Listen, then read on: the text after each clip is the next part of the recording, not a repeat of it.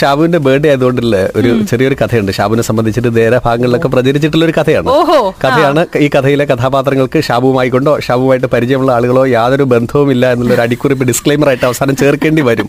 പറഞ്ഞു കേട്ടുള്ളത് എങ്ങനെയാണ്?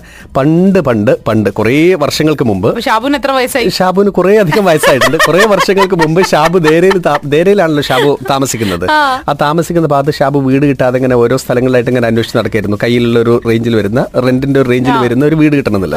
ആ സമയത്ത് തന്നെ വളരെ വലിയൊരു ബിൽഡിങ്ങിന്റെ ഒരു ലാൻഡ് ലോഡ് ഇതുപോലെ തന്നെ ടെനൻസിന് ആരെയും കിട്ടുന്നില്ല അതെല്ലാം വിഷമമായിട്ട് നിൽക്കുകയാണ്.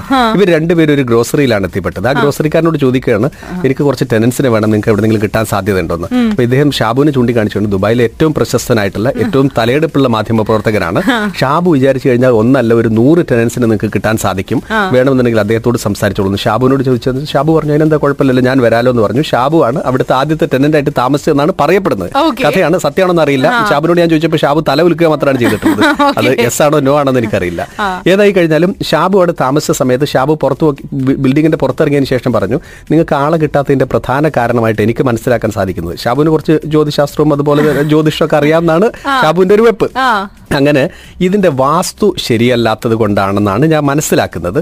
അതുകൊണ്ട് പക്ഷേ അപ്പോൾ പുള്ളി വെച്ചു ഇനിയിപ്പോ വാസ്തു എന്ത് ചെയ്യാൻ പറ്റുമെന്നുള്ളത്? പുള്ളി ഇന്ത്യക്കാരനല്ല മറ്റേതോ രാഷ്ട്രക്കാരനാണ്. അപ്പം അങ്ങനെ പുള്ളി പറഞ്ഞു ഇനിയിപ്പോ തൽക്ക ഷാബു പറഞ്ഞു ഇനി തൽക്കാലത്തേക്ക് ഒരു കാര്യം ചെയ്യൂ. കർത്താവ് ഈ വീടിന്റെ ഐശ്വര്യം അല്ലെങ്കിൽ അയ്യപ്പൻ ശരണം എന്നൊക്കെ പറയുന്ന പോലുള്ള ഏതെങ്കിലും തരത്തിൽ നിങ്ങൾക്ക് ഇഷ്ടപ്പെട്ട നിങ്ങൾക്ക് വിശ്വാസമുള്ള എന്തെങ്കിലും ഇതിന്റെ പുറത്ത് എഴുതി വെക്കൂ അങ്ങനെ കണ്ണു തട്ടാതിരിക്കാനും അതോടൊപ്പം തന്നെ ഈ വാസ്തു ദോഷമൊക്കെ മാറാൻ വേണ്ടിയിട്ട് ഇത് പറ്റുന്നു അപ്പൊ ഇദ്ദേഹം പറഞ്ഞു ഷാബു വന്നതിന് ശേഷമാണ് ഇവിടെ ഒരു പത്തോ പതിനഞ്ചോ ടെനൻസിന് എനിക്ക് കിട്ടിയിട്ടുള്ളത്. അതുകൊണ്ട് തന്നെ നിങ്ങളാണ് ഈ വീടിന്റെ ഐശ്വര്യമായിട്ട് ഞാൻ കാണുന്നത്. നിങ്ങളെയാണ് എനിക്ക് ഏറ്റവും കൂടുതൽ വിശ്വാസം എന്ന് പറഞ്ഞുകൊണ്ട് ഷാബുവിന്റെ പേര് ഇന്നും ഒന്ന് ആലോചിച്ച് നോക്കൊണ്ടു യൂണിയൻ മെട്രോ സ്റ്റേഷനിലേക്ക് പോകുന്ന സമയത്ത് റൈറ്റ് സൈഡിൽ നോക്കുമ്പോൾ ഏറ്റവും വലിയൊരു ബിൽഡിംഗിന്റെ മുകളിലായിക്കൊണ്ട് ഷാബു. ഷാബു ഷാബു. എന്ന് എഴുതി വെച്ചിട്ടുണ്ടെന്നില്ലാണ് പറയപ്പെടുന്നത്. അപ്പം ഇത് ഷാബു അവിടുന്ന് മാറി ഇപ്പൊ ഏതാണ്ട് എനിക്കൊന്ന് എട്ടോ പത്തോ വർഷമായി കഴിഞ്ഞു. ഇന്നും അദ്ദേഹം ഷാബുവിന്റെ പേര് അവിടെ വളരെ വലുതാക്കിയിട്ട് വലിയ ബോർഡിൽ അത്രയും വലിയൊരു ബോർഡ് ഞാൻ ലുലുവിന്റെ ബോർഡിൽ പോലും ഞാൻ കണ്ടിട്ടില്ല. എനിക്ക് തോന്നുന്നു ആ ആ സെയിം ആൾ തന്നെ നമ്മുടെ ലാൻസി പ്ലാസയ്ക്കകത്ത് ഒരു റെസ്റ്റോറന്റ് വരെ തുടങ്ങിയിട്ടുണ്ട് ഷാബു പുള്ളി പുള്ളി അതിന്റെ ഒരു ഐശ്വര്യം കൊണ്ട് പിന്നെ അങ്ങ് വെച്ചടി വെച്ചടി കയറ്റായിരുന്നു. ദുബായിലെ പല ഭാഗങ്ങളിലും ഇപ്പൊ ഷാബുവിന്റെ പേര് കാണാറുണ്ട്. അതും ഒരു ഷാബു അല്ല അദ്ദേഹം രണ്ട് ഷാബു എന്നാണ് എഴുതി വെക്കാറുള്ളത്. എന്നൊരു കഥയുണ്ട്.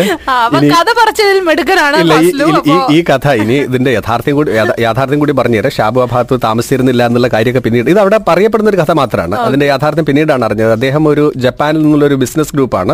അപ്പൊ ജപ്പാനിലുള്ള ഒരു ഡിഷാണ്. അത് വെജിറ്റബിളും കുറച്ച് മീറ്റും എല്ലാം കൂടിയിട്ട് കുക്ക് ചെയ്തുണ്ടാക്കുന്നതിന്റെ പേരാണ് ഷാബു. വായിക്കൽ ഷാബു എന്നല്ല സിയാബു സിയാബു എന്നാണ് ജാപ്പനീസ് ഭാഷയിൽ പറയാറുള്ളത്. ഇങ്ങനെ ഒരു കഥയുണ്ട്.